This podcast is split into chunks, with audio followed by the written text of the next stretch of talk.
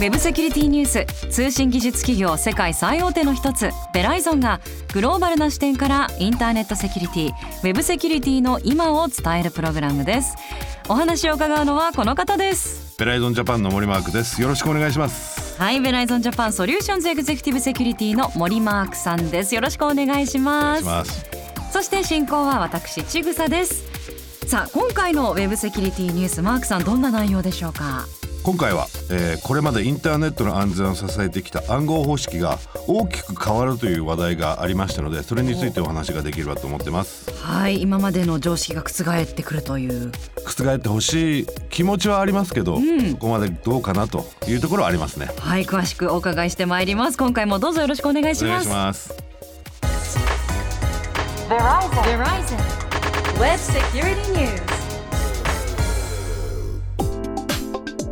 さあ今回はインターネットの安全を支えてきた暗号方式が大きく変わるということですが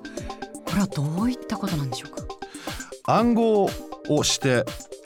通信を安全に保つ。それがあの暗号化というところの一番大きな重要な役割だったんですけどそれがあの要はより破りにくくしていくというところが目標で変わっていくというのが一番今回のニュースで大きく取り上げられているところかなというふうに感じます。で暗号と一重ことで言ってもじゃあ何なのって言った場合にあの暗号方式ってもう本当に3,000年前4,000年前人が通信を開始してからあるもので一番最初にえーっとまあ歴史で残っているものがとある人が、えー隣村の偉い人に連絡をするときにその話を盗み聞きされたくなかった。その人は何を考えたかというとある太さの棒に紙を斜めに巻きつけてそこに手紙を書いたと。でそれをほどいてしまうと何が書いてあるかわからない。でもその棒とその手紙を持っていくことによって隣の偉い人は同じように巻きつけることで手紙が読める。それが一番最初に歴史的に見見られた暗号技術なんですへえでそこからまあいろいろえー進化をしてって例えばすごくクラシックな暗号方式としてうん。例えば字をずらせずらす、えー例えばはい。A、BCDEFG、HIJK アルファベットがあった。じゃあその A から Z までの26文字を例えば一つ、えー右にずらすと、うん。そうすると B が A になって、はい。C が B になる。でそれをお互いに理解することによってそのずらしを、えーずらした上で手紙を書いた時にもうお互いにその秘密をし同士知ってるんであ A は、えー Z だな。B は A だな。そういう感じで、まあ、複合をしていくとプライベートな会話ができたと。うん。それが暗号化の始まりだというふうに言われてて。ですごく有名なのがえーっと第二次世界大戦の時のエニグマという機械ドイツが開発した、はい。えー映画で。映画化されましたね見ました。やあのトゥーリング教授が、えー解読をしたんですけど、あれも実はあの複雑な置き換えをして、はい。えー暗号されたデータをやり取りしていたと。実は日本の、えー暗号技術は、えーアメリカにはすぐに破られたということなんでエニグマはとても難しい暗号機だった。当時、そこで初めてコンピューターを使って、えー解読をしていくという作業が行われるようになった。そそこから進化をしてやっぱりコンピューターの通信もある程度安全に保たなければいけないということでさまざまなあの方式が出てきたんですけど今まさに今使われているのが RSA という方式ではい。手法まあメインの部分はアイディア的には同じなんですけどじゃあその置き換えをどうやってやっていくか複雑に計算式を出してお互いにし共有している秘密もえとても複雑なものにすることによって傍から見た時に解読がすごく難しいと。でこれ RSA の場合はもうそうですね20年以上、えー RSA の、えー256ビットの暗号は解かれてないっていうのもありますんで今安全な状態にありますと。はいなのでそういった意味では例えばクレジットカード番号あのーどっかに買い物をするときに入れますよね。そのデータもきちっと RSA の256ビットで暗号化されているということで通信をしている時またさらには取引先とのあの交換をした時に保管しておく時もその同じ鍵で暗号化されているのできちっと暗号化されたデータが保管されていればそのデータベースに入られても、そのデータを複合することはとても難しいということで安全であると。あとはもうあのまあこれからどんどんどんどん増えていくと思うんですけど例えば電子カルテなど。それも暗号していかなければいけない。やっぱり、はい、医療系ですね、うん、あの人の個人情報以上のものになってくるわけじゃないですか、はい、要は医療データはとても重要になってくるんでそれを使ってねもしペースメーカー持ってるような人だったら隣にいてなんかワンワンってやっちゃってできちゃうこともありえるし、インスリン1日何ミリ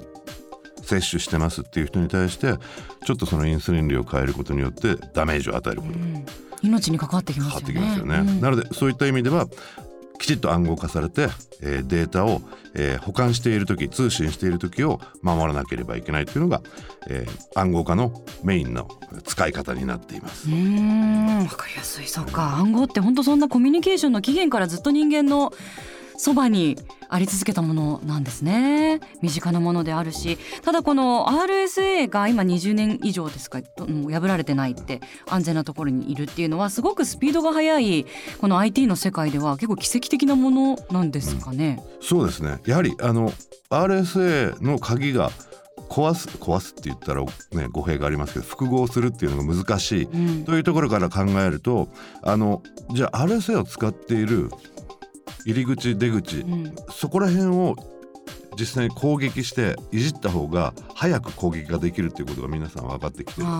でそれがあの代表されるのが、えー、インターネットの通信に使われている SSL セキュアソケットレイヤーと TLS っていう、うん、えー、トランスポートレイヤーセキュセキュリティという、はい、あの2つのプロトコールがあるんですね。それはもうあくまでも暗号化さ暗号化されるであろうデータをやり取りするために私の鍵はこれです、えー、千賀さんがじゃあ私の鍵はこれです。お互いに、えー、認証しましたね。でそこからはもう暗号化された通信しましょう、うんうん、でそれがセキュアソケットレイヤーとか TLS 上でやられると。でセキュアソケットレイヤーも TLS もあの実際に暗号されたパイプっていうふうに呼んでるんですけど通信経路を通っていく、うんうん、SSL、えー、最近はもう使われなくなりました。逆に使うなとで使っているサイトにアクセスするなというふうに言われるようになったんですね。なぜならばもうセキュアソケットレイヤー自体が脆弱だったということで、はい、もはやセキュアじゃないというセキュアじゃないということで。それで TLS というトランスポートレイヤーセキュリティ TLS に変わって、TLS は今バージョン2かな？になってからも安全にあのデータをのやり取りをサポートしてくれてるんで、うん、でも RSA の鍵自体はまだ解読されるような、えー、事件は起きてないでももういよいよ限界なんじゃないかと言われたりしているということですよね。大きなキーワードとしては量子コンピューターっていうのがあって、今回 RSA の鍵が破られるのではないかというふうに言われている言われているということですよね。もちろんあのうんあの本当に今でもコンピューティングパワーを最大限に使えば多分まあ長くは時間かかりますけどなんとか RSA の鍵も解読はできるわけですよ。でもそうなってくるとやっぱりコスト面でそれを壊すっていうことがあまりにもあの不可能に近くなってくる。コンピューティングパワーを無制限に使ってお金も無制限に使ったら RSA も壊せるかもしれない。でもそれが量子コンピューターになってくると今のコンピューティングパワーより数倍数百倍数万倍数億倍のコンピューティングパワーがあるそしたら今までこっちで1万年かけてやろうとしたことが量子コンピューターだと1秒でできてしまうというようなことにもなりかねるというところで、はい、RSA の暗号化がやっぱりちょっと危なくなってきてる可能性があるねっていうのが今あの言われています。はい、量子コンピューターだって高速計算機とも言われてますものね。まあそうなってくるとやっぱりもっとこう強固なセキュリティシステムが必要になってくると。であの2018年頃からあのニスト、えっと、アメリカの、えっと、National Institute of Standard and Technology セキュリティのあのいろいろなものを、えー、企画化していく団体なんですけどそこであの、えー、実際に暗号化を、えー、強固にする量子コンピューターに耐えるものを考えていこうじゃないかっていう応募をしまして、そこから、えー、いくつか、えー、新しい、えー、暗号技術暗号の方式を、えー、まあ選択して量子コンピューターにも耐えられるんではないかというところで、えー、2つ、えーえー、今回、えー、企画化に向けて動いているところがあります。それが一つは、えー、クリスタルカイバーという、えー、鍵の、えー、実際に確立する鍵を作り出す、えー、暗号の、えー、アルゴリズムとあとクリスタルズ・ダイリティウムという実際にその通信の時に公開鍵秘密鍵鍵のペアをきちっと管理していくというものの、えー、2つの新しい暗号技術を企画化していこうという動きが出ていて、それは日本国内って世界的に？世界的に、えー、日本も含めて、日本も含めてですね、えー、これはなんかネーミングめちゃくちゃかっこいいですけど。ネーミングが「スター・ウォーズ」と「えーと、スター・トレック」から来てます。えー、やっぱりオタクがちょっとちょっとブルってしちゃうんですけど あのクリスタル・ダイリシアムスター・トレックの、えー、ワープエンジンの、えー、に必要な、えー、クリスタル、えー、それがないとワープにで、えー、飛行できない。でクリスタル・カイバーに関してはカイバークリスタルはスター・ウォーズのライトセーバーで、えー、と最後に設えー、ライトセーバーの中に設置することによって自分のライトセーバーが使えるようになるクリスタルだというところで。まあお互いにすごくねアメリカのあのアメリカやヨーロッパの技術者ってこういうことをすごくするんですけど、うん、やっぱりちょっとワクワクするんですけど、ね、実際あの暗号の技術を見ていると多分この番組のあのフォーマットでやっていくとこれからチグズさんとあと20年ぐらい、えー、月2で、えー、勉強していったとしても分かるか分からないかぐらいのちょっとかなりあの手の込んだ数学なんで、えー、高度なね。そうそういうこともやってくれるんで多分あの数式見ながらご飯食べて、うん、ご飯が美味しいって言ってるような人がやってる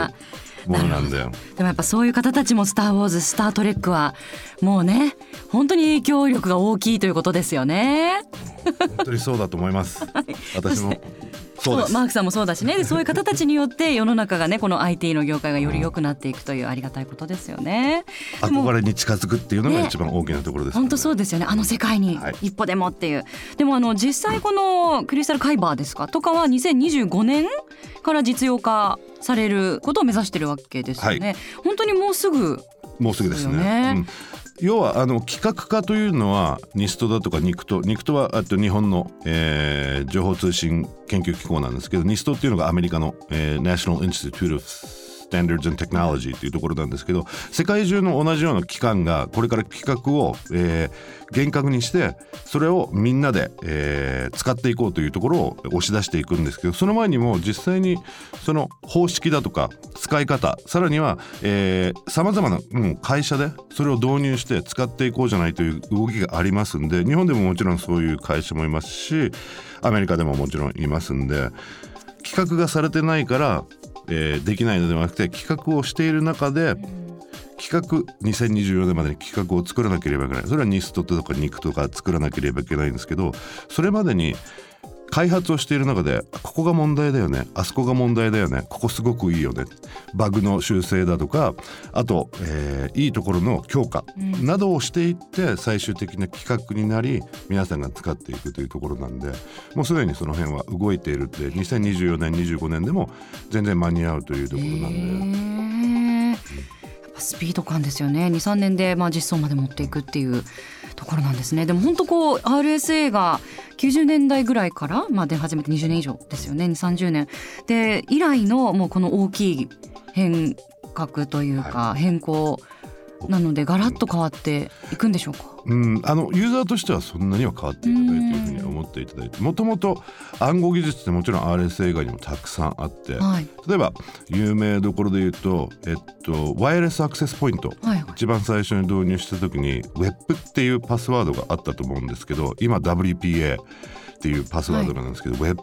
それ暗号をするサインをして暗号確立させるものなんですけどウェブがすごく簡単に破られたっていうこともあってすぐに使われなくなった。あと RC5、もあのすごく簡単に破けたっていうところもありますん。で RSA だけではなくいろいろなあの暗号技術があってさまざま RSA がこういうふうにあの、まあ、独り勝ちしたっていうところなんですけど多分これクリスタル・ザイリティアムクリスタル・カイバーを使っていくことによってまたさらにいいものが出てくる可能性もありますし可能性ではない。またいいものが出てくるというのが IT 業界のあの務めなんでどんどんどんどん出てくると思いますしここはクリスタルダイリティウムは最初の一歩というふうに考えていただくと一番いいですね。はい、まあ技術の進化に伴って常にねいたちごっこだった情報セキュリティですが、まあ、今回の新しい暗号企画期待したいと思います。頑張ってほしいですね。Verizon. Verizon. さあ今回のウェブセキュリティニュースいかがでしたか？ウェブセキュリティについてもっと詳しく知りたいという方はベライゾンジャパンのオフィシャルホームページご覧ください。さあそしてこのプログラムの地上波版とも言えます。マークさんが出演するインター FM デイブプロムショーこちらは月に1回生放送でお届けしています。前回もマークさん楽しそうでしたね。あのデイブさんお休みでしたけれども。今回アリさんとあのレクサスさんディレクターの方とあのいろいろ話してて一つ感じたのがレクサスさんの視線がすごく強かったっていうのと目力。あとアリさんはすごく理解力があっていろいろ話してると一番心に残ったのはやっぱり便利か安全かどっちか取らなきゃいけないんじゃないのっていうところをすごく突っ込んでくれてそれはすごくあのセキュリティやってる人間としてはいいとこついてくれたなというふうに思ってたりしてたんでまあねあの前回は意外と音楽ネタというところで